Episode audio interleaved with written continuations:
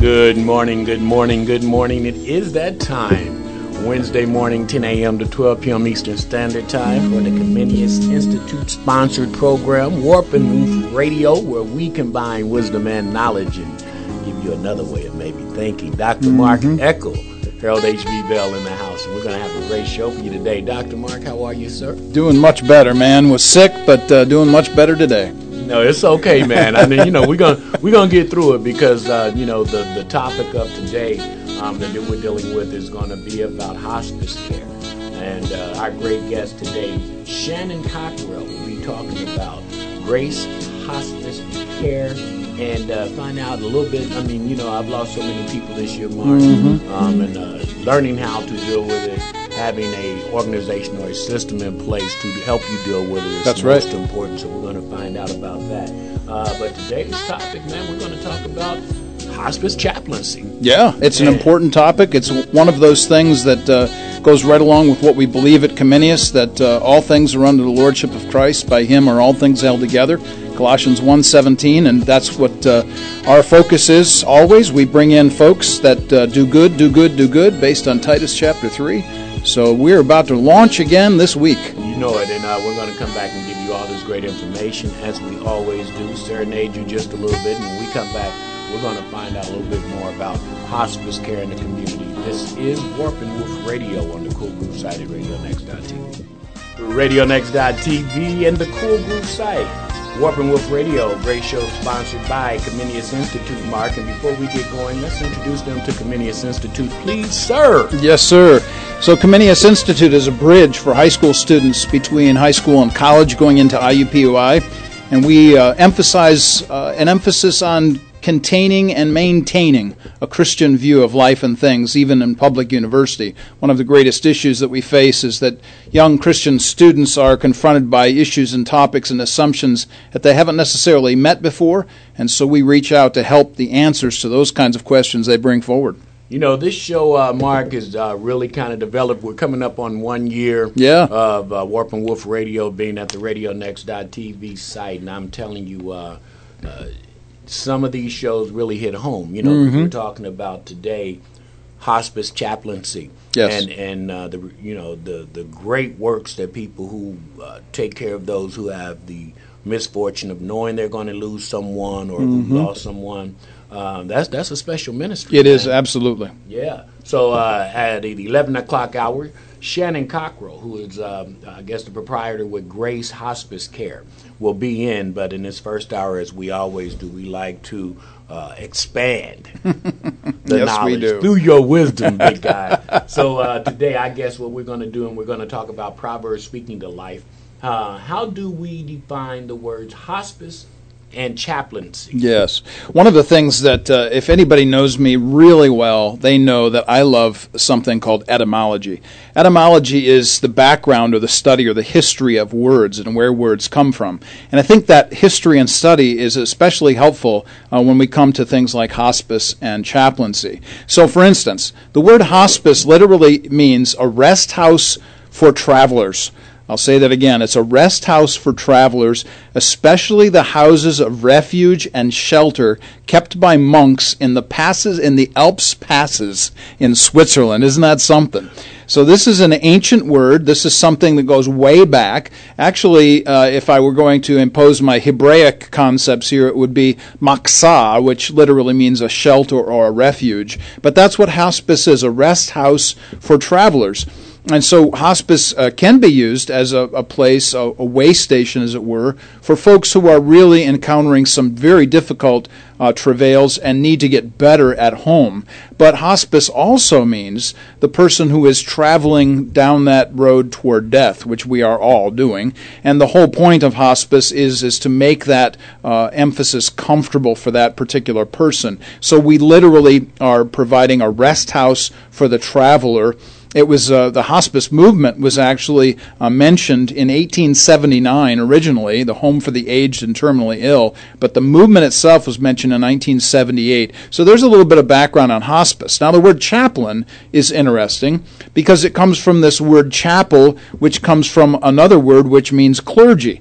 So the person who is a clergyman, a minister, a chaplain, is a person who literally is the custodian of religious services. Now, that's a really great idea.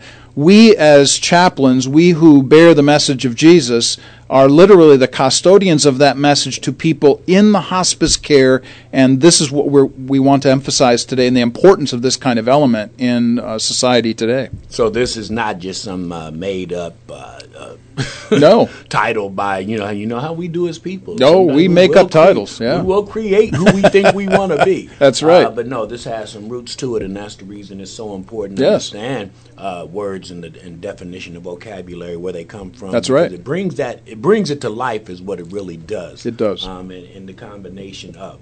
Uh, so how does Proverbs help us understand what a hospice hospice chaplain does. Sure. So uh, I'll just start with a, a, bit of a personal story. Uh, my mother in law, Leela, was living in our home for about seven years uh, until she couldn't walk anymore. We couldn't care for her any longer in our home, and now she lives in an assisted care facility, which is just a few miles from our house, and we see her, see her regularly. I mention that because the emphasis here is that as best you can, as, mo- as much as you can, as much as you're able to do, uh, the family can provide a tremendous support for individuals who really are struggling in the physicalities of life, which uh, Leela is and, and uh, was certainly in our home. Uh, but we provided that kind of sustenance and, and foundation for her. I think everybody needs to think about how that might apply in their own family. But here's what Proverbs says. Proverbs 16:31 says that gray hair is a crown of glory. It's gained in a righteous life. Our responsibility is for the gray hairs, for those who have crowns of glory. It's an important issue of taking care of those folks.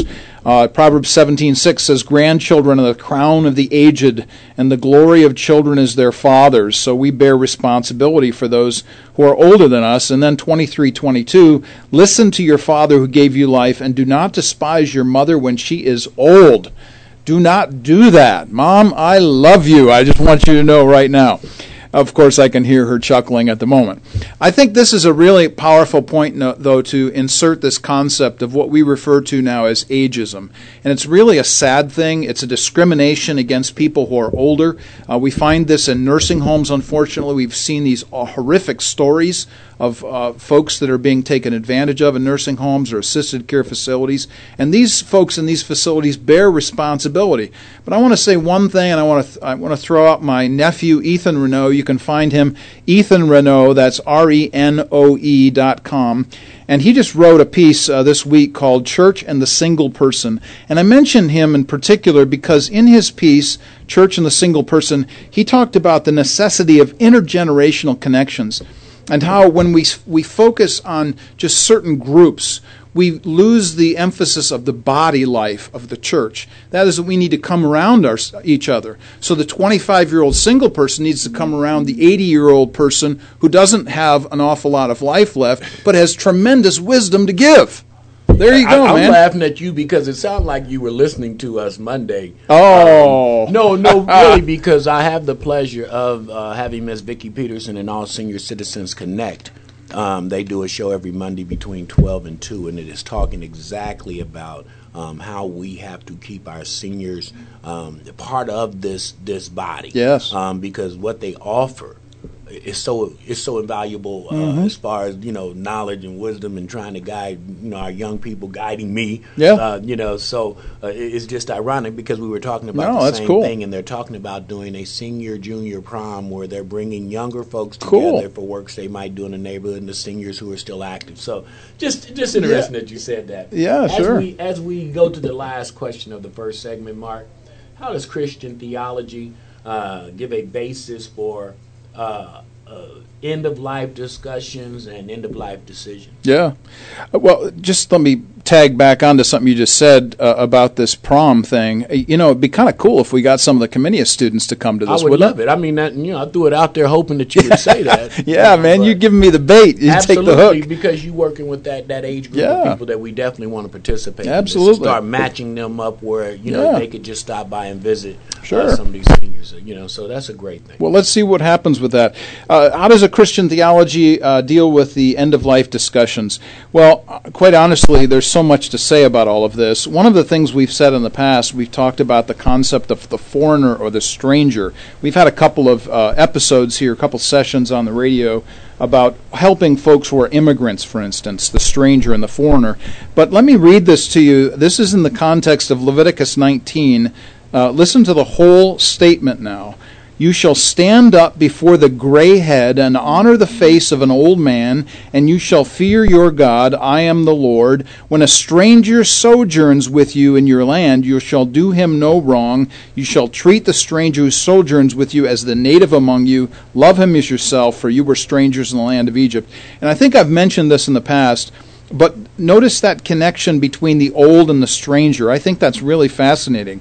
While they may be two separate groups in some people's thinking, nonetheless, if you have dementia, or if you have Alzheimer's disease, you literally have become a stranger to the people around you and they to you.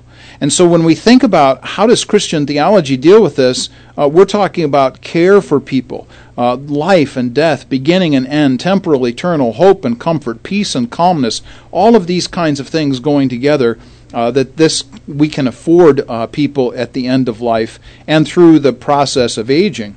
So when we talk about aging or Alzheimer's or dementia, how do we handle end of care uh, for loved ones in this in this case? I'm going to call out the young people and I'm going to say, do you want to do something beneficial? Take care of your grandparents. Take care of your parents. Take care of the elderly in the church. Reach out to those who cannot reach back to you and give your energy, your time, and uh, allow them to give you some of their history and some of their wisdom. I think that would be a tremendous blessing. You know, I have to share this before we sure, go break. Uh, my mother succumbed to cancer in uh, September of 2008, and uh, it, j- just to show the will of people. Uh, she beat cancer. Uh, they diagnosed her in, in 2004, May of 2004, and they, you know, called us, you know, called me in and told me she probably has 16 to 18 months left. So, okay. My mother in 2008 of July was still selling mm. Cadillacs. So. oh no, my. so the last day that she couldn't work, mm. you know, she had a she had about. I mean, came down hard on her, so she was able to stay around, but it was a graceful decline. So, uh, a Friday in September, Friday September sixth, the auntie she got to the point where hospice had to come over and tell us mm-hmm. how we were going to have to take care of mom now, since mm-hmm. she couldn't do it for herself.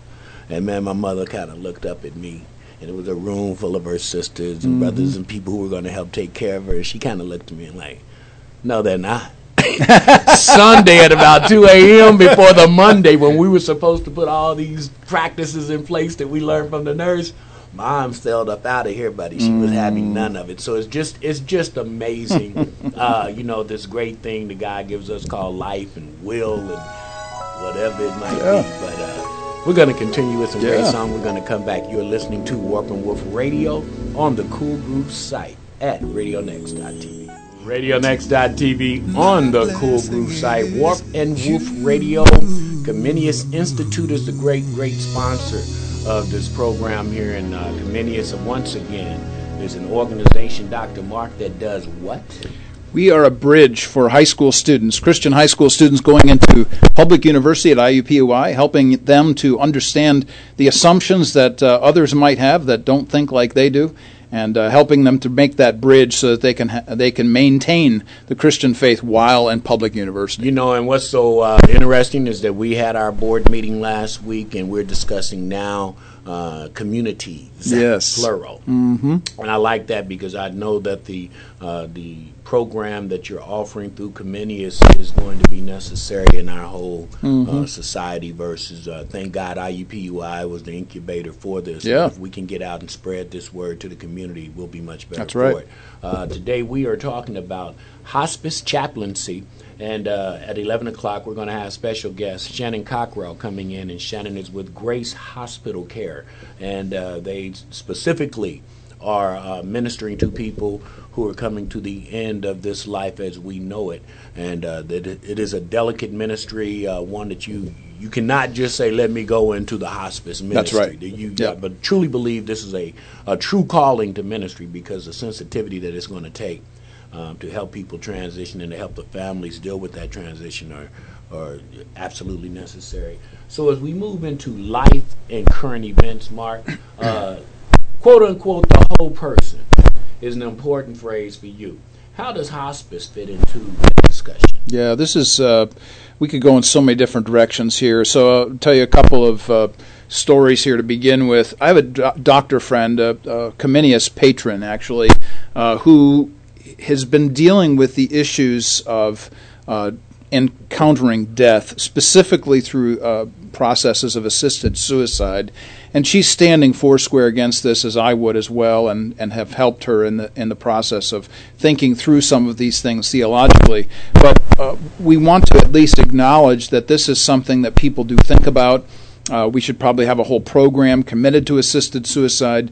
Uh, I want all our listeners to know, however, that you would find me uh, standing dead set against this and uh, this is uh, a firm uh, statement, but for another program, for in, for uh, for instance. But I think I needed to at least say that up front. So let me address the whole person issue. Let me talk about the Hebrew versus the Greek views of life. Now you think you know here you're a, you're a seminary professor, yeah, okay, but uh, let me give it to you this way the Greeks believed that we were basically a pie chart, and you basically split us into pieces like the physical, emotional, spiritual, intellectual, and we were all these different compartments. Uh, and so we're all fragmented in this way, and we think of ourselves in terms of pieces and parts. But the Hebrews were totally different. They believed in the whole person. They believed that if you drew a circle, that the intellectual, spiritual, emotional, all of that kind of stuff would crisscross over each other because we are all connected in that sense of things. So when we talk about hospice for the whole person, we're talking about welfare for the patient that is physical, emotional, psychological, spiritual, intellectual, and on and on and on. We are talking about giving and caring for the whole person, and we are talking about the preparation for the end of life. And let me just say this, uh, HB, I think this is an important thing to say. I, not many people are going to say this on air, but let me uh, be bold and say it. Not many people think about death. And I'm going to be honest and frank with everybody and say we need to think about death more. In fact, every day when we get up, we ought to be thinking to ourselves, you know what? I've got one more day to give. Not one more day to live, but one more day to give. And we ought to think about it in terms of a gift. So when we think about life, we ought also to think about death in the same regard, realizing that we will spend an eternity uh, in Jesus' arms or away from him. And I think that's an important concept to, to get across here as well. So, not many people think about this. Uh, we want to broach this subject because it's an important one. We could spend a lot of time talking about it, but I think we need to at least be upfront about these things. Uh, fear is a crazy thing. Yeah. And I was once told that it takes as much energy to be afraid as it does to have faith. So, there it is. Uh, which coin do you want to have in your pocket, so to speak? And, and we do have to, you know, think more about um, uh, death because it helps you stay in, I think, correlation with why you are trying to right. live a clean spiritual life mm-hmm. of the, the promise and of the the way you should just live anyway. Sure. But uh, if this is it, then you Yeah. probably you know you probably are scared. Yeah, that's it. That's it. If if there's an eternal judgment to which I must face, then I bear responsibility for that, and I need to think about those kinds of things.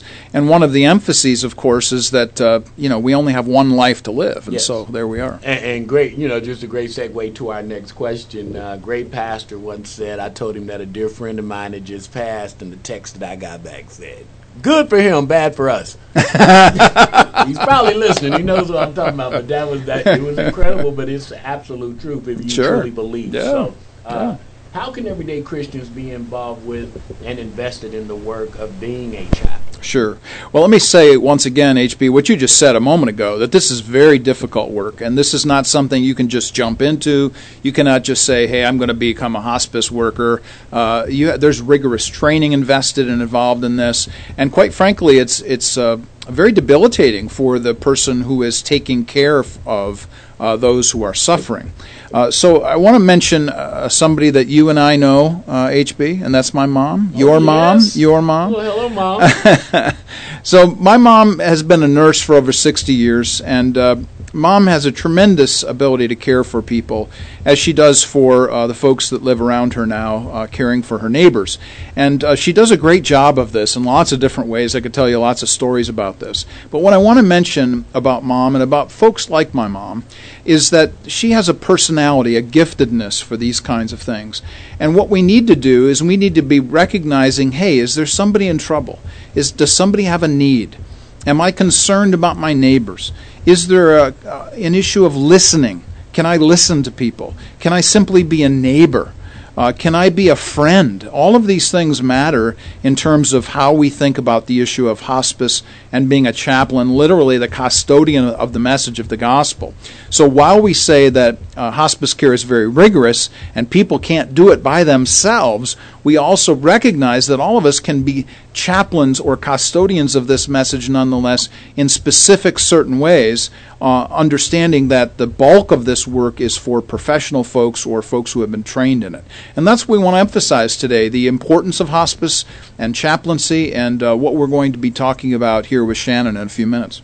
Absolutely. And you know, it's interesting that you mentioned that. Um, the authenticity of, of quality people, people with good hearts. Um, you know, if you're doing hospice work and it's your job, then you should not be in that field. It mm. should be. I think it's a call, man. Yeah, absolutely. Not, this is not something you do just to say I'm looking for some employment. That's right. Uh, oh no. So uh, why why is the work of hospice chaplaincy so important for Christians uh, and the church. And the church, yeah. So here's another story. Uh, there, has been a number of uh, very difficult shootings around the United States in in these uh, years.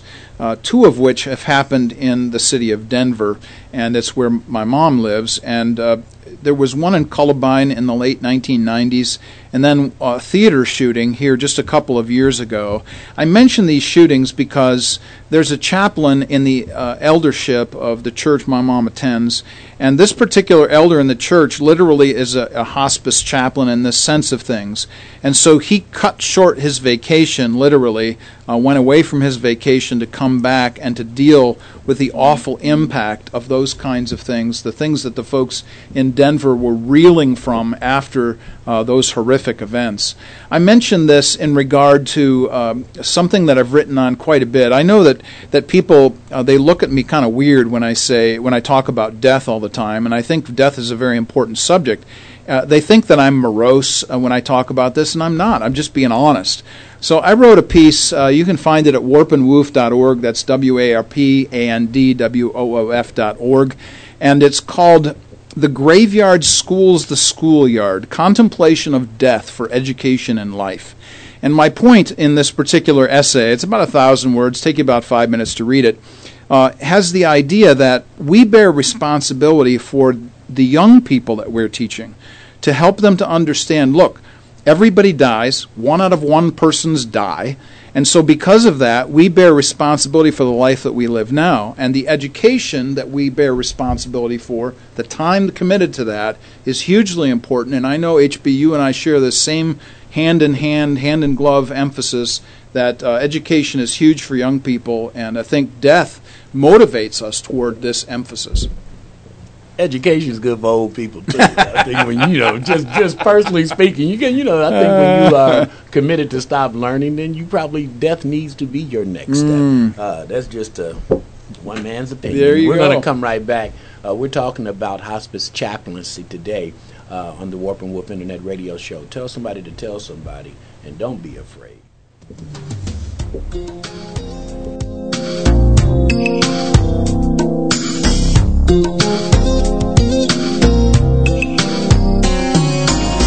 I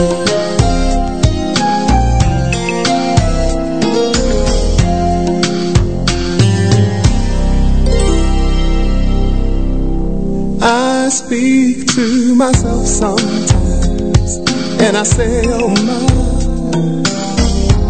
In a lot of ways, you're a lucky guy, and oh, now all you need is a chance to try and in love.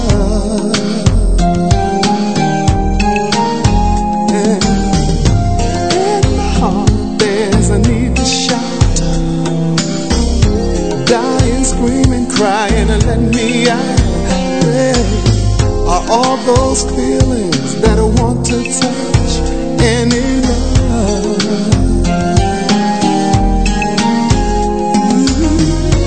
What a world for the lonely kind.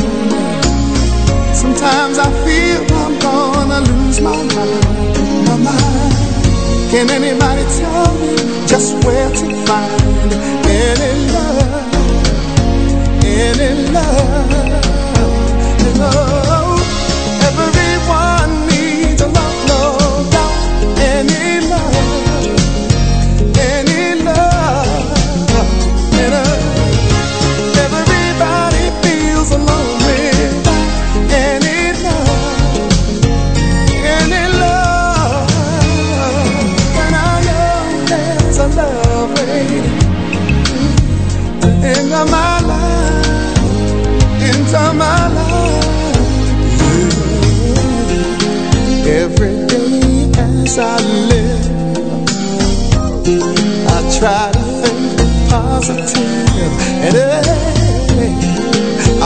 Pray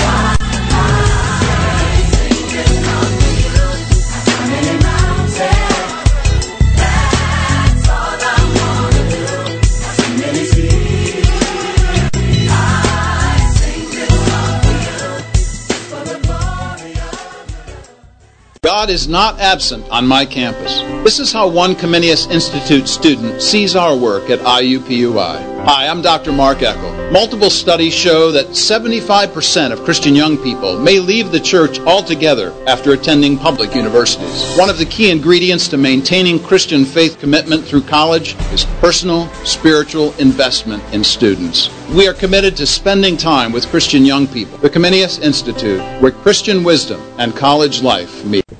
RadioNext.tv. We are back. You are listening to the Comenius Institute radio sponsored show, Warp and Woof Radio on the Cool Groove site every Wednesday afternoon, uh, morning, uh, 10 a.m. to 12 o'clock p.m. We bring you uh, one of the best shows on the internet where wisdom and knowledge connect. And the star of the show in the next hour just walked in, uh, Mr. Shannon Cockrell. And uh, we're going to find out more about Grace Hospice Care uh, on the second hour of the show. So we welcome him into the studio with Dr. Mark and I are in the last segment of giving you some information on hospice chaplaincy. And, uh, you know, we always like to go to community engagement, Mark, in this right. last segment of the first hour. And uh, so, where do we go to learn about hospice chaplaincy? And tell us about some website or books, Mark. Sure, yeah. So uh, I have a couple of uh, students who are chaplains, uh, one of whom is sitting right next to me right now. Uh, we're going to talk to Shannon in a few minutes. Uh, but I have another student from high school, actually. His name is Will Jensen. He's chaplain out in a hospital system in Aurora, Colorado. Aurora, Colorado. And uh, his chaplain's uh, work out there has tremendous input and impact on folks in uh, living in and around the Denver area. A pastor of mine from some time back, his name is Greg Grotbeck. Greg, Greg is a pastor in the Adrian area, Adrian, Michigan area, but he's now a chaplain in a hospice uh, group.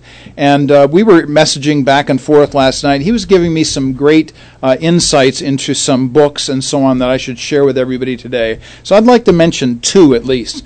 Uh, the first is uh, by Douglas C. Smith. That's Douglas C. Smith. The title is Caregiving Hospice Proven Techniques for Healing Body and Soul. I'm just going to read the kind of a promo to this right off the Amazon page.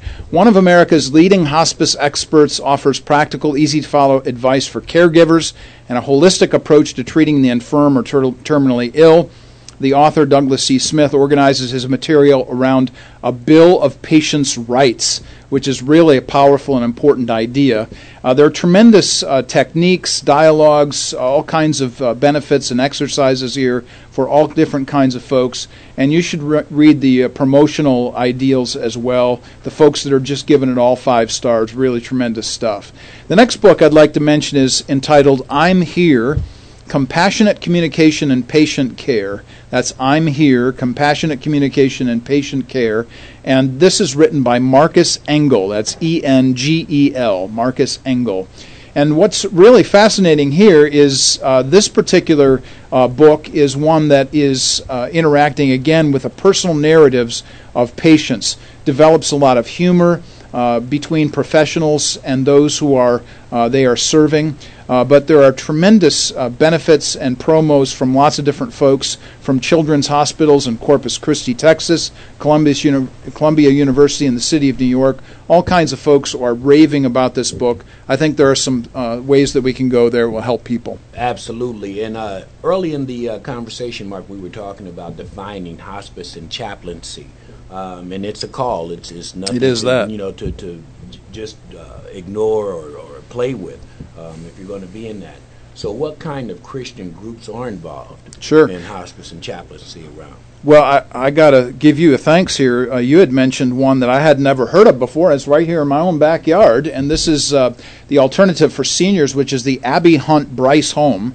That's A B B I E Hunt Bryce. That's B R Y C E a home here for folks who might not have the financial wherewithal to help uh, those who have need of hospice care and actually uh, do that for folks here in the Indianapolis and that's area. That's a conversation for another show. It is that. I mean, seriously. Yeah. Because uh, most hospice uh, facilities are very, very expensive.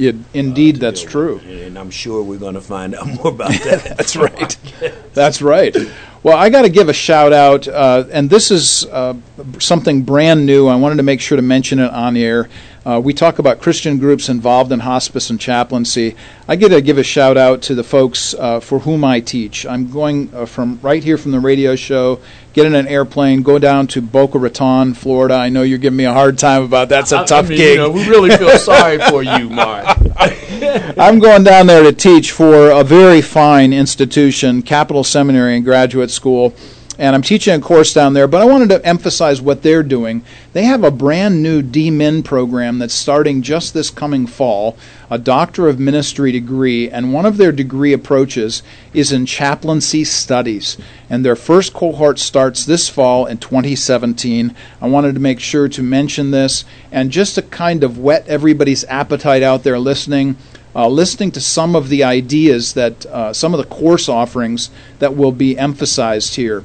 They've got addic- addiction counseling and care, pastoral care and counseling and grief, loss, and crisis, the role of psychology in ministry and care and counseling uh, ministry care and counseling through small groups, marriage and family. There's all kinds of different things that are being offered here.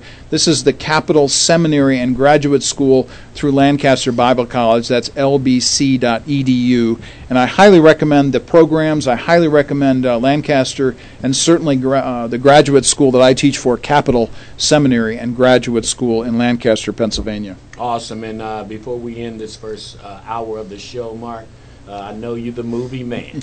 this is this is the part we wait for every week to find out what the movie buff is going to prescribe for the Christian listener uh, as it t- pertains to uh, end of life issues. Yes. Well, there's one that's just come out. I'll mention it. I haven't seen it, so I wanted to say that out front. Uh, it's called Collateral Beauty with Will Smith. Uh, it's a very difficult scenario where uh, Will Smith ca- plays a character who's dealing with suffering and loss, and he's actually writing letters to uh, this inanimate object called death. And uh, this interplay, th- from what I've read in the reviews, uh, seems ver- fairly good, and, and I wanted to mention it. It's called Collateral Beauty. Two, though, that I'd highly recommend. One is called Get Low. That's Get Low, L O W. Stars Robert Duvall. It's actually based on a tall tale, actually, of an old man who uh, fakes his own death and then brings together the funeral uh, group so that he can hear the stories of the people. Oh, he wants to hear his own eulogy. He does. He wants to hear the Oh, eulogy. you know he doesn't understand Christ and going to heaven. this is it, partner. He's having his own funeral party. So it's really kind of interesting to hear the stories from friends before you die. That's Robert Duvall and Get Low. And then one uh, that I think is really powerful and important. If you haven't seen it, check it out. The title of it is Wit. That's W I T. W I T. Wit. It stars Emma Thompson. She's a college professor who discovers she has terminal cancer. A very touching story, the, the various stages of grief and suffering that she goes through in her own journey uh, toward death. I really highly recommend this. I think it's a very poignant tale and one that uh, should give us pause for thought. Again, about death, about hospice, about chaplaincy, and the goodness of what the Christian world and life view brings to us. Well, we're going to continue this great conversation uh, at 11 o'clock when Shannon Cockrell comes in. I'm sure he has some uh, information about hospice and um, assisting those who are getting ready to leave this earth as we know it. Uh, but before we go to the break, uh, get ready, people, because I think people will stop being born before people stop dying. Just, just- I mean, because they say one thing is definite, right? That's right. Death and taxes, uh, birth ain't promised. So we're going to come right back. And uh, you're listening to Warp and Woof Radio on the Cool Groove site at RadioNext.tv. RadioNext.tv at the Cool Groove site. We are back. You're listening to Warp and Woof Radio every Wednesday from 10 till noon.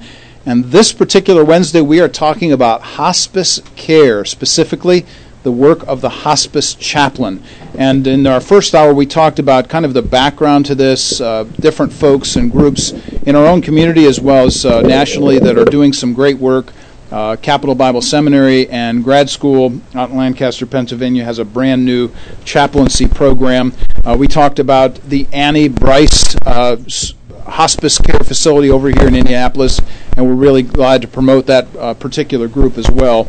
Uh, we talked about hospice as being literally a care station for travelers, and chaplain being the custodian of the message. Uh, that is, in our case, for the Christian, uh, we are concerned about the custodian of the message of the gospel. And for those who are in suffering and pain, and also those in the throes of death, and our responsibility toward all of those individuals and groups. But th- in this particular hour, as we do uh, most every week, in our second hour, we have a great interview with folks who are actually doing the thing that we're talking about.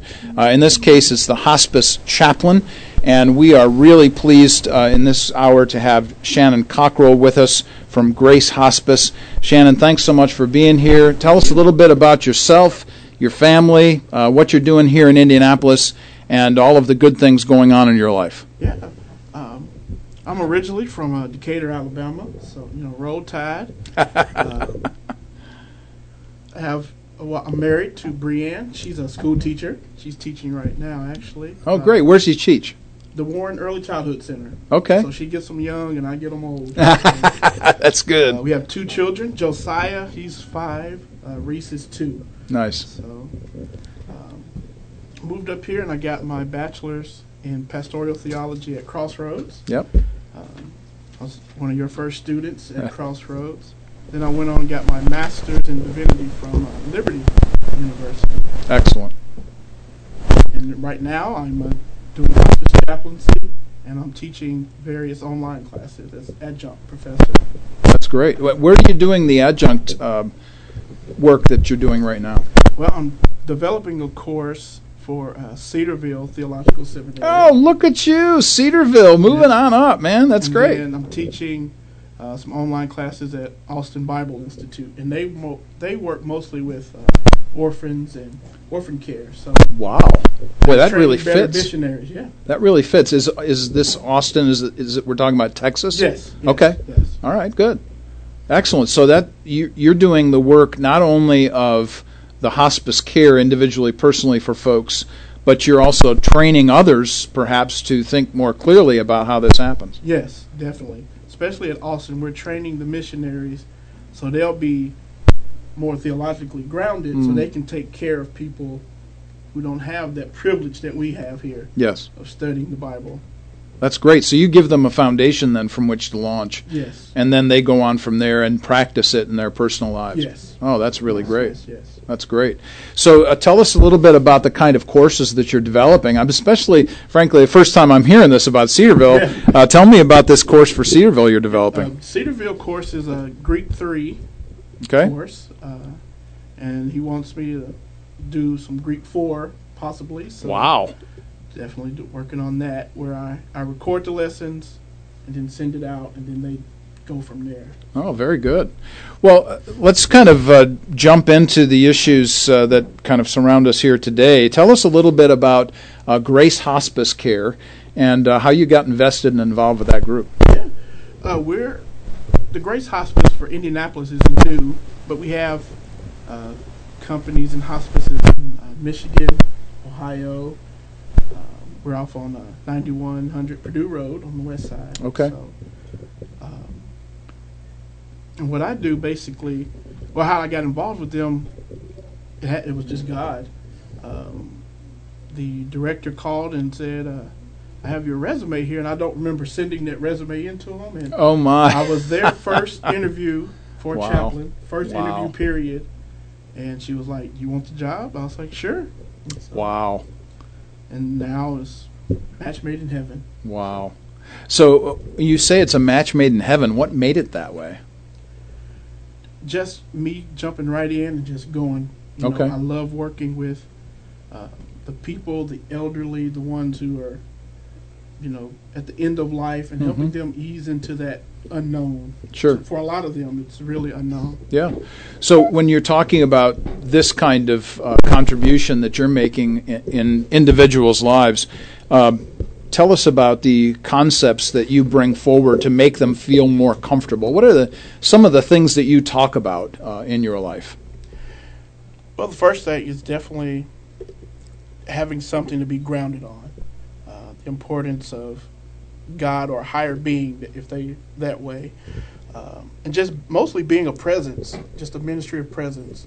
You'd be surprised how a lot of folks um, they don't want you just to say anything. Just a lot of them just want you to be there, Hmm. just to hold their hand, Wow. because some of them die alone, Mm. and no one should die alone Mm. you know, because every human being is created in the image of God. So that means everyone has the dignity and value and self-esteem, and so Mm. they should be treated that way. Mm. So So you literally sit with people and hold their hand. yes, Wow. um, one patient in particular, um, it was in December, um, and she's the she was the grandmother of one of my coworkers. So uh, they were like, "Well, can you come out and sit with her?" Because I've been doing the chaplaincy with her for a while. Uh, sat there for about four hours, Mm. just sat, read scriptures that she wanted me to read, prayed with her, and she didn't pass until I got all the way back home. Mm. So Wow. I remember once uh, on a social media post, uh, this just kind of pops into my mind. On a social media post, once you uh, wrote that uh, you were just just that day sitting with your very first, uh, the very first person that you had uh, sat with as they died. hmm Tell us about how that feels, the emotional uh, response that you have to that. the the emotional response is definitely one of sometimes relief Mm. for the family because they're pent up emotions. Mm. Um, especially if the patient is a believer, knowing that right now they're happier than we are, Mhm. they're in the presence of God, um, and just dealing with the different emotions that the family has. Mm. Because a lot of times the patient is ready to go, and so they're just, you know, you can finally see that smile, and then they're they just go. and they're gone. Yeah. Mm. But but what does it mean to you personally, as an individual? I mean, how does how do you respond to this emotionally? Shannon Cockrell, how does Shannon Cockrell deal with this? I deal with it from a you know Christian perspective, knowing that there's no grief if they're a believer, so they're definitely in heaven. But you have to learn to uh, compartmentalize your emotions, Hmm. especially not taking it home. Hmm. You know, working in this field where you're around death, sickness, all the time. So Hmm. compartmentalizing that and looking at it through a Christian lens, especially really helps. Really Hmm. helps. And for me to be strong for the patient, for the family, I have to be strong in uh, in my faith, my relationship with God. So that's first. So the emphasis on this, we, we talked early in the in the first hour about the whole person, and we talked about the importance of the physical, emotional, spiritual, psychological, intellectual, all of that as being one in that Hebraic concept, which I'm sure you remember from some of the earliest Mm-hmm. Oh, yeah. teaching we did back in 2010 or thereabouts. Um, when we talk about these kinds of things, then do you find yourself in a setting or in a state of mind that says, you know, all of me as a person is invested and involved in this? Yes, definitely. Um, because physically, I'm there with them. Uh, spiritually and then mentally, I'm there with them. Because a lot of times, I have to be strong for them. Mm. Because if I go in shaking and you know not knowing what's going on, that's not going to help them at all. Right. So knowing that physically, mind, body, and soul, I have to be there for that person. Mm. That's the most important thing. Wow. When let's go back to the hospice, uh, Grace Hospice, sorry, um, that particular group, and it fascinates me because you said you said that uh, you don't remember sending the resume in, and that this person called you and said we'd like you to start. Um, w- when you think about those kinds of things, and, and we're obviously between you and I and anybody else who understands Christian theology, we're talking about the providence of God here. How does the providence of God factor into hospice care, specifically for you as a chaplain? Uh, how have you seen the providence of God work, not only in yourself, but perhaps in the folks that you're helping uh, and the families that are there? definitely, you know, seeing God move behind the scenes that sets up, you know, He's working way in the past to lead up to certain events. Uh, I can think of one patient where uh, we got him. He was he hadn't been out of his house since 1996. Wow. Um, his only contact with the outside world was his pastor, Mm. who would come and visit him. Mm. And you know, God connected me with this man, with the patient. And I get there, and he's ministering to me more than I'm ministering to him. Wow. He's late, you know, he's in bed, MS, barely opened his eyes, but he's quoting Romans 8, the entire chapter, Oh, ministering to me. And Oh, like, my. Wow. Uh, then I think of another, how before I got into the hospice field, I was working special education uh, with special needs kids.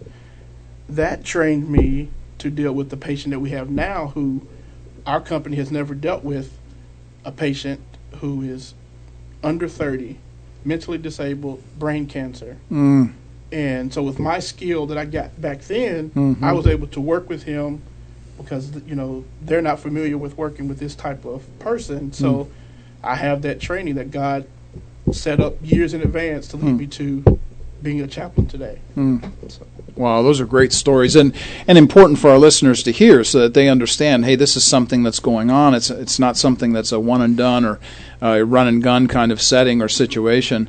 Um, I was just uh, giving uh, HB a, a gift for uh, being a board member, uh, which is the Beyond Suffering Bible uh, through Joni and Friends. And uh, Joni and Friends does a great work uh, with uh, the folks that uh, have all kinds of challenges, whether they be physical or mental uh, challenges, but nonetheless uh, a huge benefit for all of those folks.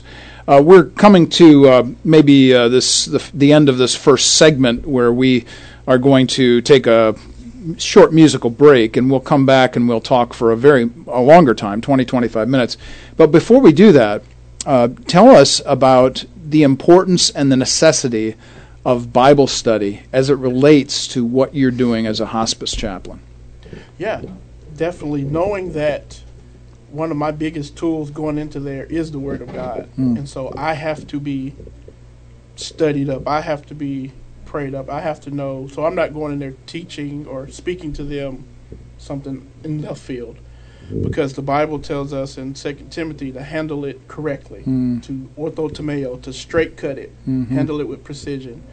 And so, no matter what I'm doing, I still have an obligation to teach this book Mhm. properly. Mm. And so, the Bible is for all of life. Mm. All of life is theological. Mm. Someone once said. Oh my, Yes. look at you quoting the stuff now. Check it out. Everything is theological. I love it.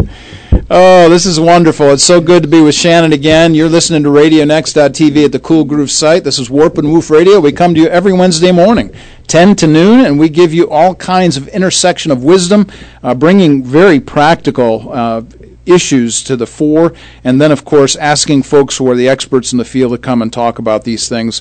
We'll be back in a few minutes after a short musical break. And you are back at Warp and Woof Radio every Wednesday morning from 10 until 12. And we are dealing with very important practical subjects every single week. And we are glad this week to have in studio with us Shannon Cockrell, who is actually works as a hospice chaplain himself and has, of course, studied the scriptures himself, as he said in the first uh, segment, has done uh, all kinds of groundwork, as he suggests, uh, God's Word is the most important tool that he has uh, in his tool belt as he helps people uh, navigate the throes of suffering, distress, and toward the end of life issues. So, uh, Shannon, uh, let's uh, start with some more questions here in this second hour. when you talk about hospice care with people, and when they ask you, hey, what is it that you do? How is it that you respond? What is hospice care? We're not telling them that hospice care is helping folks get through the end of life comfortably and with dignity. Mm. And it's uh, like you said earlier in the show. It's you know originally hospice was a place of shelter and rest for the weary, and when you're dealing with people with terminal illness, you know they're tired, and we're there to help them make that transition as seamless as possible. Mm. So that's you know that's what I do. I I tell them I'm a minister of presence. Mm. I love that line, yeah. Minister of Presence. Wow, I got to put that down somewhere. Write that down. That's really cool. Well, you mentioned a word that I wanted to kind of uh, highlight here for just a moment, and that's the word dignity. Uh, and of course, from our perspective as Christians and uh, certainly uh, studiers of Scripture, uh, we know that this uh, dignity comes from a certain place. when you deal with um, these end of life issues, do you ever have opportunity to talk about or talk with the patients that they are made in God's image and have worth, value, and dignity? Yes. It, it comes up a lot where a lot of the patients are, uh, why am I here? Um, or no one cares about me. Mm. No one comes to see me. No one visits me. Why is God allowing me to suffer? Mm-hmm. And you know that that opens the door. You have to be sensitive, and that opens the door to know you know, God created you in His image. That alone gives you the the the fact that you can die with dignity. You don't have to die alone. Mm. Uh, you have someone to walk through you, walk with you through this journey, mm. and so that opens the door to show them, I'm not just a person that's suffering. Mm. I'm a person who's created an image of God. Mm. You mentioned this uh, phrase that I can't wait to write down: a minister of presence. And you and I have, uh, of course, know from a Christian vantage point, we talk about this uh, word all the time. We talk about witness. Uh, but one of the words that uh, I like to talk about is withness. Mm. That is, that you have to be with people. Uh, talk about, uh, for a moment, the importance of relational connection and specifically the physical bond that we have between us as human beings. How does that work? What does that look like? What's your take on that? Well, I, you know, we were create. You know, when God created Adam, He said it's not good that man should be alone, and so we are created with that relationship, mm. um, and so we need someone um, to all throughout life, from the cradle to the grave. We are created with that longing to to grasp, to hold mm. on to something, and so that's important to build that relationship. Mm. You know, just the touch. Mm. And there was a study done recently where a lot of people, like 80% of the people who died, died alone. Mm. You know, no one came to see them in the facilities. No mm. one. And that's one thing where, as a hospice and hospice chaplaincy, we're able to get in there and get those people, mm. you know, relationships. And we can bring in volunteers to just sit with them. Because hmm. a lot of times people just want to know that you're there. You know, they don't care what you have to say. Hmm. They don't care how many degrees you have behind your name. They just want to know that you're there you care for them. Mm. We live in a world of uh, digital concerns. I mean, even just a moment ago, you and I were talking about how you're creating these online courses and you're sending in videos and so on. And we, we do so much at a distance mm. anymore. How do you deal with that kind of concept? We live in a in a world at a distance but yet you are dealing with a very personal, physical relationship uh, here in this hospice care. How do you navigate both those worlds? With wisdom. It's Ah. tough. It's tough um, because you know, like you said, we're getting further and further away from relationship. And when I think about when God created the temple in the Old Testament and ho- the tabernacle, and how He desired to walk with man, but because of our sin, we couldn't be in His presence. And so, what did He do? He put the veils. He allowed us to get as close as possible to Him because you know, what if he? What if God saved us from a distance? Mm. That's not salvation. Right. Knowing that, believing that Jesus died, that's history. But believing that Jesus died for you, that's salvation. Mm. It's personal. Yeah.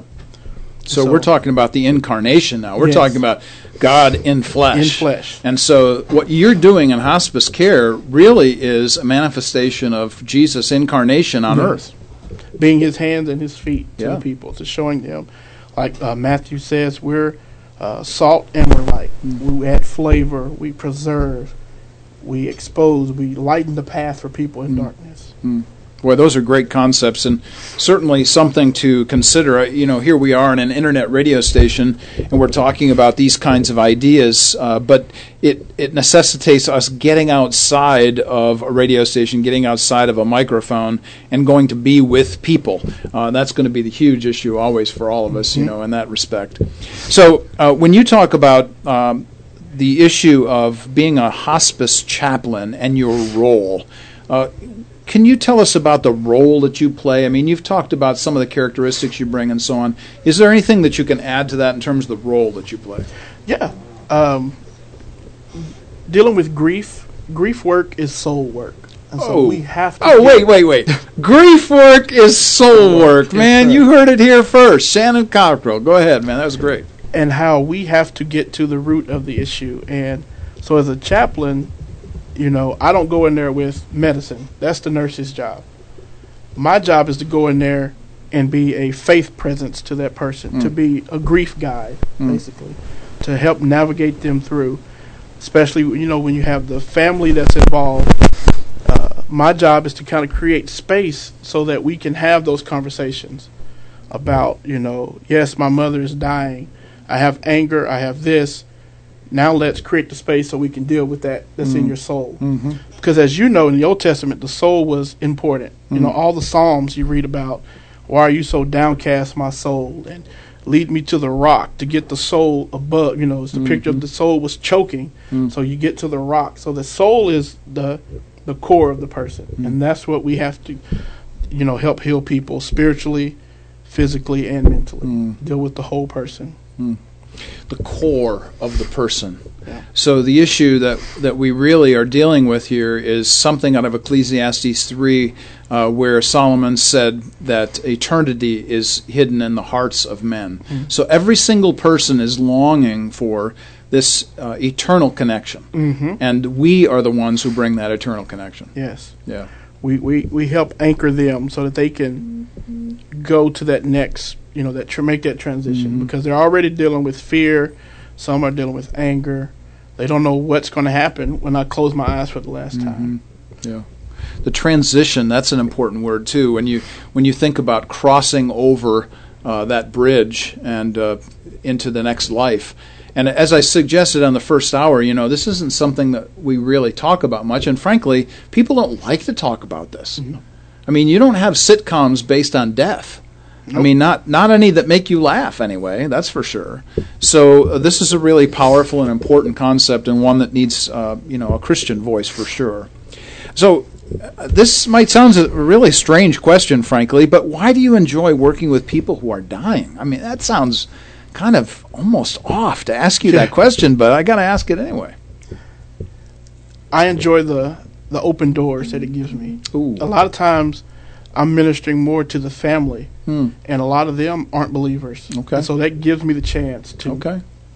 uh, to do the seeds, Hmm. to, sh- to share the gospel to people who are hurting, who are seeking, Hmm. and a lot of times they they're acting out of anger and fear, Hmm.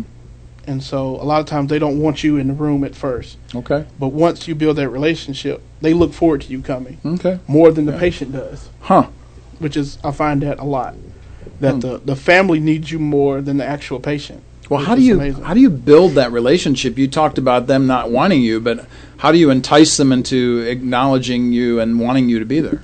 you know, I think it goes back to uh, the way that my grandmother raised me. Oh. Because she died in hospice too, Okay. and so you know, I'm, I don't go in there beating them with the Bible. I Mm. don't go in there promoting Christianity. I just go and let my life and what I do, my actions, speak for itself. Okay. minister to them. Hmm. And once they see, okay, he's not pushing Christianity on me, maybe he's okay. Mm-hmm. So at the end of the visit, hey, can you pray with me? And they ask me to pray with them. How about that? So it's just being there and not just forcing my way in. Open doors. So that's really the answer to the question. Why do you enjoy working with dying people? Open doors. Okay. And as you suggested, just to make this point again, that uh, really what the comfort that you're offering is often comfort for the family of Mhm. those who are dying. Yes. Mm. Because um, I've come to see that grief calls for presence, not treatment. Mm. You know, there's really no way to treat grief. Grief. There's, you know, there's not a medicine. There's not, you know, in, uh, uh, Kubler Ross with her five stages. Mm-hmm. Some people can be in those stages for years in one stage. And so I've learned that death and grief, they're messy. And so my job is to help get in there and kind of clean the people up. Mm. And so that's those open doors. That's what I look for. Death and grief are messy, Yeah. and grief is not a treatment; it's a presence. Man, these are tweetable things. Yeah. You know, you're talking about here. put them on Facebook. There you go, man. Put those things up. That those are powerful ideas here. So, what is the biggest thing that you bring to a patient? What is it that you offer them specifically uh, in this hospice environment that you're in? I, two things: present, you know, my presence there, and then uh, hope. You know, Mm. they need that hope. Uh, Proverbs thirteen twelve: Hope deferred makes the heart sick, Mm. but a longing fulfilled is a tree of life. Mm. And so, a lot of times, just giving those people the hope, not the hope that you're going to get miraculously better, but the hope that someone is coming back to see you next week. I'm I'm coming back. That gives you the expectation to look forward to. Mm. Um, and then Proverbs twelve twenty five, anxiety weighs down the heart, but a kind word cheers it up. And so Mm. these people are already weighed down with the doctors coming in and poking them in their diagnosis, but I come in and offer them hope, the Mm. expectation of uh, good.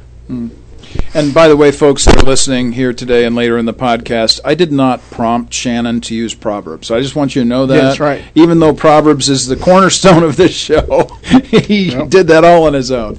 Uh, let's walk that back just a minute and Mhm. talk about the doctors and the nurses. Um, just for a moment, have have you had any kind of interconnective relationship with them uh, in any way? And if so, in what way? And tell us about whether it's positive or negative. Yeah, well, as part of our hospice, we have what we call a IDG team, and so it's uh, chaplain, nurse, aide, social worker, and so we're all going to this patient different ways, different Okay. views, and we come back. We meet every 15 days, and we lay out this is what, from the spiritual point, this is what the patient Hmm. is like, Hmm. physically this way, and from there we can build a plan to care for them Hmm. carefully. So it's you know, it's mutual respect. Yeah. You know, I respect their field because I know I can't diagnose. I don't know anything about that Yeah. stuff, and they respect what I do, mm-hmm. and so that's earned. You know, respect is earned, and um, I started sending out weekly emails, reflections for our group. Oh. Uh, think because a lot of thing, a lot of times, what you run into in hospice and in any kind of medical field is burnout, Mm. and a lot of times it's not visible. Mhm. You know, they they do a good job of holding it in Mm-hmm. and that's dangerous to hold in that because this is a stressful job. Yeah. You know, dealing with people who you may see one day, you come back and they're gone, Mm-hmm.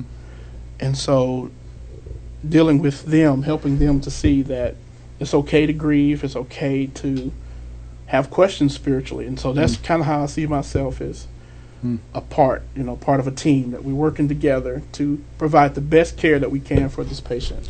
So, this isn't something that you necessarily set out to do, but nonetheless, you still are a witness to everybody, including the team that you're with. Mhm. Yeah.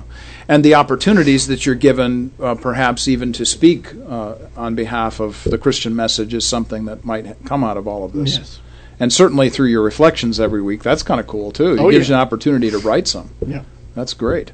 Well, man, I, I'll look forward to uh, publicizing your Amazon book here whenever it Yeah. comes out, you know, and, and put you on the list of all of those f- other folks I was reading about here just a moment ago. Well, uh, when you, you just mentioned the issue of hope a moment ago, so why is hope so important? Hope is important because it gives that person something to to live for, to look forward to. Um, Martin Luther King Jr. said, "We must accept finite disappointment, but never lose infinite hope." Hmm. So hope gives people something to fight for, Mm. because you'll have patients who uh, they'll last years on hospice, uh, or you have some who will last a week. Mm. But it's giving them something to look forward to instead of just looking forward to you know that I'm going to die, Mm. but giving them hope that you know there is something you can hold on to. Uh, Desmond Tutu said that hope is being able to see that there is light despite all the darkness. Mm. So they're already under a cloud of darkness. They're already the, the patients that we give their diagnosis is six months or less to live, and so that right there uh, put a damper on anybody Yeah. knowing that I have six months or less to live. And so my job is to go in there and give them that hope. And if they're believers, then that's even better. Mm-hmm. Because we can just go right into celebrating and Sure. just move right on into it. Yeah. So That's great. You know, the hope issue really is huge. I, I think about this uh, on a regular basis. Sometimes I wonder if the centerpiece of the Christian message isn't that very issue, that there's an expectation of something beyond this life. Um, how would you say people respond to the issue of hope with you, and whether they be, be believers or non believers? Um, is this something they're excited about, anxious to hear, whatever? I think a lot of them look forward to it deep down. You know that that hope, that you know uh, that favorable expectation of good. Something good is going to happen. It could be my mother's dying with brain cancer, but there's a hope that she can recognize me still. Mhm. Things like that. Mm-hmm. And you know the Hebrew, the root word for uh, hope there means to twist, to bind together. Mm. So you know when all of life is falling apart, I come in and try to help them tie it together, to Mm. hold it together, Mm. which is important. Well, you know, since you're talking about languages now, okay, so now we got to jump to this issue because it was something you mentioned early on, and certainly you and I have been discussing this for years now uh, your connection to the languages and uh, your love of them. So you just mentioned the root word to the Hebrew for hope, you know, and all this, and everybody out there is going, What? and, and we're, you know, two guys here who love the languages, think they're really important and powerful Hebrew, Aramaic, and Greek uh, the languages in which God's Word is written. So, why are the languages so important to Bible study and specifically, uh, perhaps, to what we do, what you do in hospice care? the the languages are so important because they they're going to give you uh, the vivid details and the nuances that an English translation just can't bring out. Okay, wait now. Vivid details and nuances. Now, that sounds pretty cool. Tell us what a nuance is. Explain that. Well, it's kind of like uh, the word for spirit, pneuma. Mm-hmm. It can mean breath, it can mean wind, and it can mean spirit, like the Holy Spirit. And so, a lot, knowing what that Greek word is, what that Hebrew word is, it keeps you from teaching uh, wrongly and error. Mm. And again, that's like I said earlier, it's about accurately handling the scriptures. Mm. That's what you're doing. And so, getting into those languages, you realize that Hebrew, Greek, and Aramaic, those are the only languages that God chose to communicate His word to us. Mm.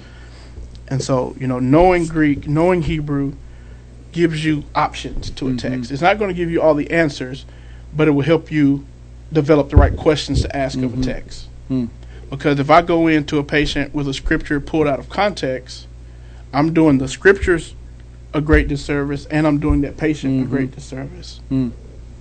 So the connection, of course, to the uh, original language really provides the foundation for what you do in hospice. Mm-hmm. Again, you know, going back um, in Romans, it talks about showing hospitality to people. Mm. The hospitality hospice. uh, that love of strangers and foreigners. I think you were talking about earlier, and so dealing with people who are, you know, strangers, showing them hospitality, hospice, giving them a mm. place to rest, to mm. find shelter. Mm. That's really a, a powerful concept. I think I mentioned the Hebrew word maksah earlier, which means shelter or refuge. And uh, actually, next week we're going to have on the program somebody who runs Maksah, Masay um, uh, Center up in uh, north central Indiana, a place of refuge and shelter for people to go for uh, retreat. Uh, but nonetheless, this, these are important ideas, I think, for uh, everybody to kind of grasp a hold of. Frankly, um, they don't re- really get talked about much. Not only do we not talk about death, but we really don't talk much about the power of language and its importance, not just in terms of our Christian lives, but how it should be applied in our Christian lives. and you know doctors will tell you that the hearing is one of the last senses to go Hmm. and so that's important that you're there you know your you know your family member may be in a coma Hmm. but they can still hear Hmm. and so just speaking to them and Yeah. that's what we tell the you know the family all the time you know just hold their hand Hmm. uh, talk to them Hmm. you know communicate and so Hearing is one of the last senses to go. Uh, Honestly, that's a huge issue, right? I mean, we're talking about the whole person, the physical, spiritual, intellectual, all of that. So to know that hearing might be the last sense to actually go uh, in anybody's life, that really brings us to the point of, you know, why we should keep talking with people and, and why communication is so important. Definitely. And you do this on a regular basis. So you do you ever think about it this way? This just kind of dawns on me, but do you ever think about it as like you're sitting in a chair, but this is really your pulpit? yes and that's dangerous it's dangerous to give a preacher a microphone so, Uh-oh. yeah. but definitely you know talking to them and you know with the patient that I work with I say with the mental disabilities you know he's nonverbal but I still talk to him like he can respond to me Mhm. because he's created in the image of God he deserves that dignity Mm-hmm. and so you know still speaking to that person again giving those open doors Mm-hmm. planting the seeds because you never we can never limit the power of the Holy Spirit we Mm. don't know what he can do with what you said in that person's Mm. life Absolutely. Wow, that's really powerful and poignant stuff there. This is a, a, a really important concept and one that uh, we need to appropriate more and more, I think, in the church generally. So let me just ask a question kind of off the cuff here because it kind of dawns on me as we've been talking about the church just generally. Um, how do you think the church should be invested in hospice? And uh, specifically in the chaplaincy issues, uh, do you I, I don't know. I guess I'll just leave it like that. How do you get the church to recognize this is important? uh, uh, awareness getting it out there letting them know you know uh, um, Medicaid covers a lot of hospital a lot of it's free especially ours you know it's uh, Medicaid covers it and so a lot of people they don't know like mm. Hosea said my people are destroyed for lack of knowledge mm. so just getting that awareness that people out there are dying alone. No one should have to die alone. No one should have to die in uh, pain. And so with hospice, you know, we can come in, we can help regulate pain, and we can do things like that. But with the church, just you know, getting that awareness out there. Mm. Uh, I know in my church, there's one other uh, chaplain there also. Mm. He does hospice also, and and so just I guess getting that awareness, training people, uh, letting them know, you know, if there's more affordable options. A lot of money could be an issue with someone, Mm-hmm. Sure. and so a lot of them, you know, they put their loved ones in facilities, and not every facility, but a lot of them, you know, we hear the horror stories Mm. of how they treat the patients. But with you know with hospice, we can get in there one on one, more slow care, Mm. more personal care, and that's what it's about. That person personal relationship there. Slow care really kind of stands out to me there. The idea of doing things uh, at over time uh, in a pace that's a lot more relaxed than the pace that we generally live our lives as Americans. You Yes, know. we're fast. Yeah, we're fast. We want it. Yep. And we're always interested in uh, you know getting something accomplished in a certain amount of time and efficiency and all that. But when you're talking about a human life, you're not, we're not talking about efficiency anymore. That's right. Yeah, we're talking about care and consistency of, of compassion for these individuals. So again, for those listening, uh, emphasis in the church ought to be awareness. Uh, this ought to be something that's talked about.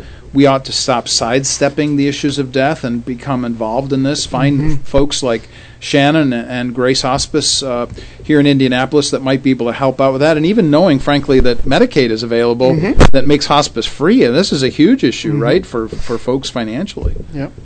So th- all of those things matter.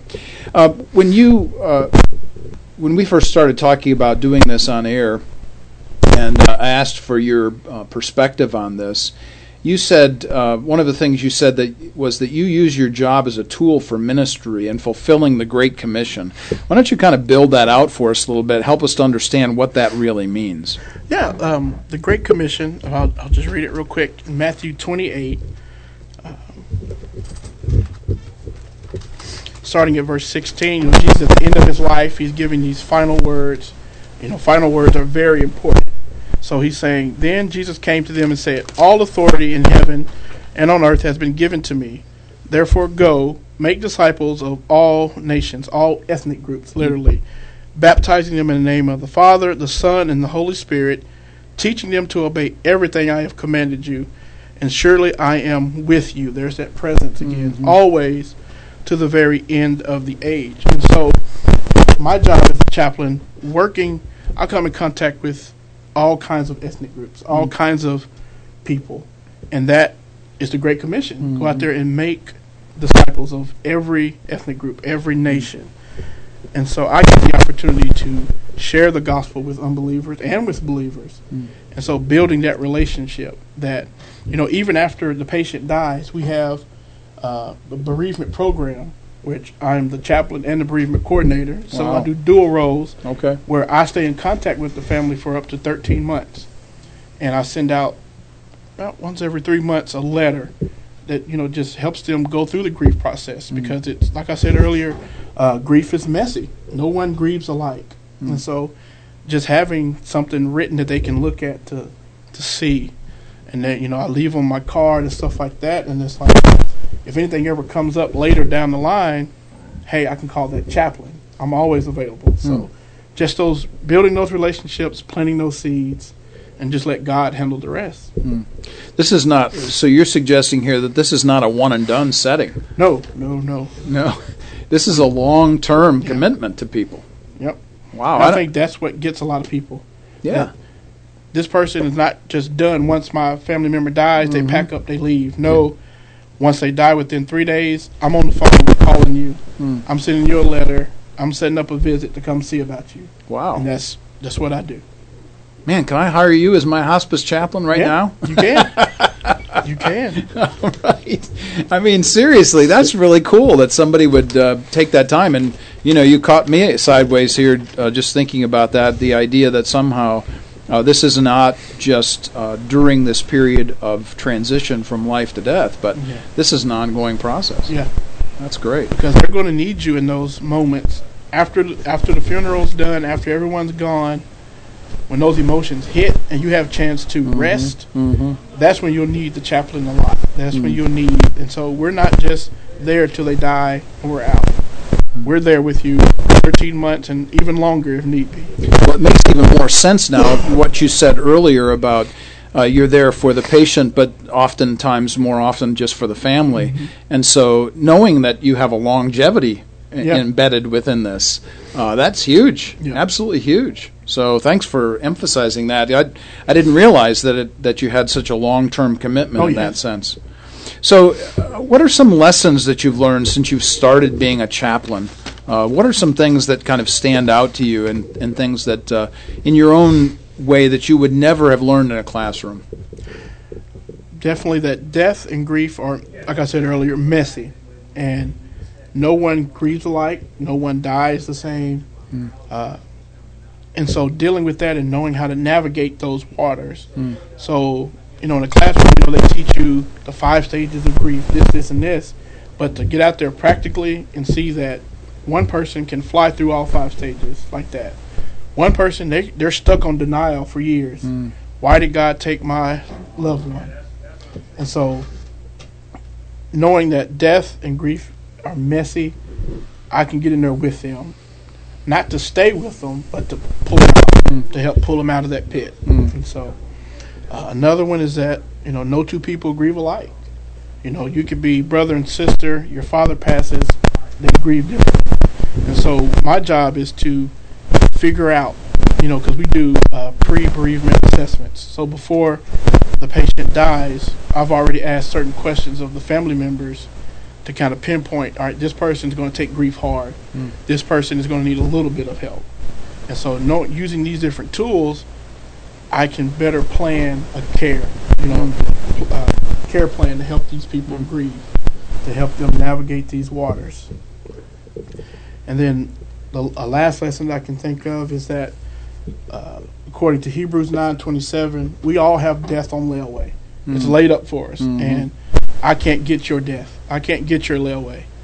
And so, knowing that puts it in perspective that yes, this person is about to die in six months, but I'm I can die at any time also. And so that gives me an urgency to do the best that I can to give care to this person, knowing that they can die and I can die before they do. So just putting everything in perspective. that uh, the concept of uh, of grief uh, being messy, and I, I often tell people that grace is messy. That grace doesn't show up the way we think it's going to show up, and that the way that God works in life uh, isn't always the way that we think uh, it should work in life, and certainly not the way that we think God should be working in life. I've you know I've got a few questions myself. I'm Yes. sure you do too, and everybody listening does. So the idea that that grace being messy deals with the messiness of grief. Mm-hmm. Yeah, and there that really is a powerful uh, component when you stop to consider it that way. Definitely. You know, when you think about the Old Testament and Job, and then the New Testament, they had professional mourners. Mm-hmm. You know, so Job is in grief, so here come his friends, and they're they get in there with him. They mm. sit with him. Uh, and when Mary and Martha and Lazarus died, they would actually have people that they paid to come and grieve with them, to mm. yell and shout, and that's not going to help that person. Right. So I have to come in with a clear head mm-hmm. to help them. You know, they don't need me coming in screaming and crying and hollering too, because mm-hmm. they're dealing with that. So I mm-hmm. have to come in again as that faith presence to help them navigate these waters. What was that thing that you mentioned just a moment ago? Pre-bereavement counsel or Yes, counseling? Was pre-bereavement assessment. assessment. Yes. My word, I've never heard of such a thing before. So you actually are assessing the family. Bef- yes, before the patient passes. Oh my word! Wow. And then, if, um, and if something drastically happens to the patient, we do another one.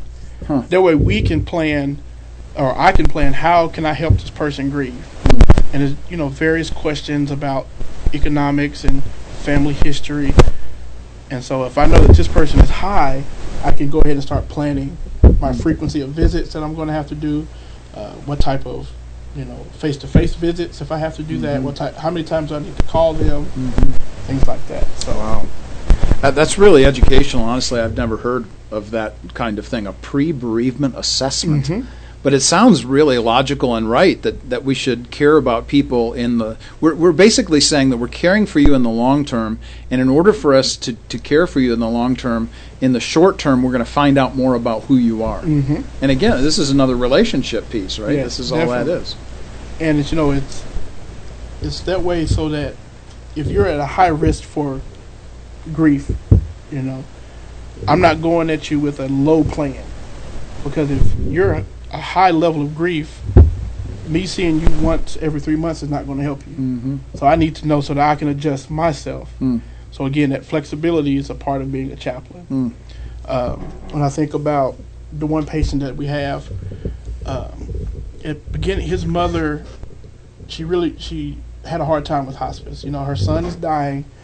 She lives in um about two hours away from Indianapolis, and he's here.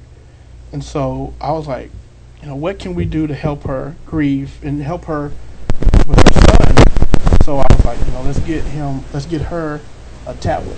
We found one on Amazon cheap. Mm. I went, you know, two hours up there, stayed with her most of the day, uh, set up the tablet for Skype. That way, whenever she wants, she calls me. I can go to his house, use my computer, and she can see him. Nice. Not knowing, you know, he's not going to be able to respond to her questions, but just her seeing her, Mhm. seeing him comforts. Mm. And so, you know, a lot of times uh, doing this chaplain work, you do things that are not in the job description. You know, it, it's not saying you know I'm a chaplain. I'll drive three hours to go set up a laptop for a lady. That's just something Christian. That's just something Yeah. to do to help this lady grieve Yeah. properly. Wow. So, I, I got to tell you, Shannon, I've learned a thing or two here this morning. Thank you so much Thank for you. sharing your expertise and, and obviously your heart. You know, you, you're committed to this. That's pretty obvious in the way this has come across today. Um, and of course, your love of the Word uh, makes it all all the more powerful. Yes. Uh, it really is the reason why we do whatever it is that we do. Yep. Yeah. So thanks again for being here today. Thank you. Thank you. Yeah, absolutely. So uh, next week, uh, folks, uh, we are going to have a special treat. We have Rob Wingeter coming in. Uh, he is uh, the founder and director of Massey Center in North Central Indiana. You'll be hearing more about Rob and his work uh, next week. He's written a book, a new book on church history. And we'll be talking about that next week, specifically about church history. And then the week after, uh, we're going to be interviewing Claude Robinson. We've been talking today about chaplaincy. We're going to be talking about to a prison chaplain in two weeks. Claude Robinson, uh, wonderful man, uh, good friend, and former student, uh, just like Shannon is.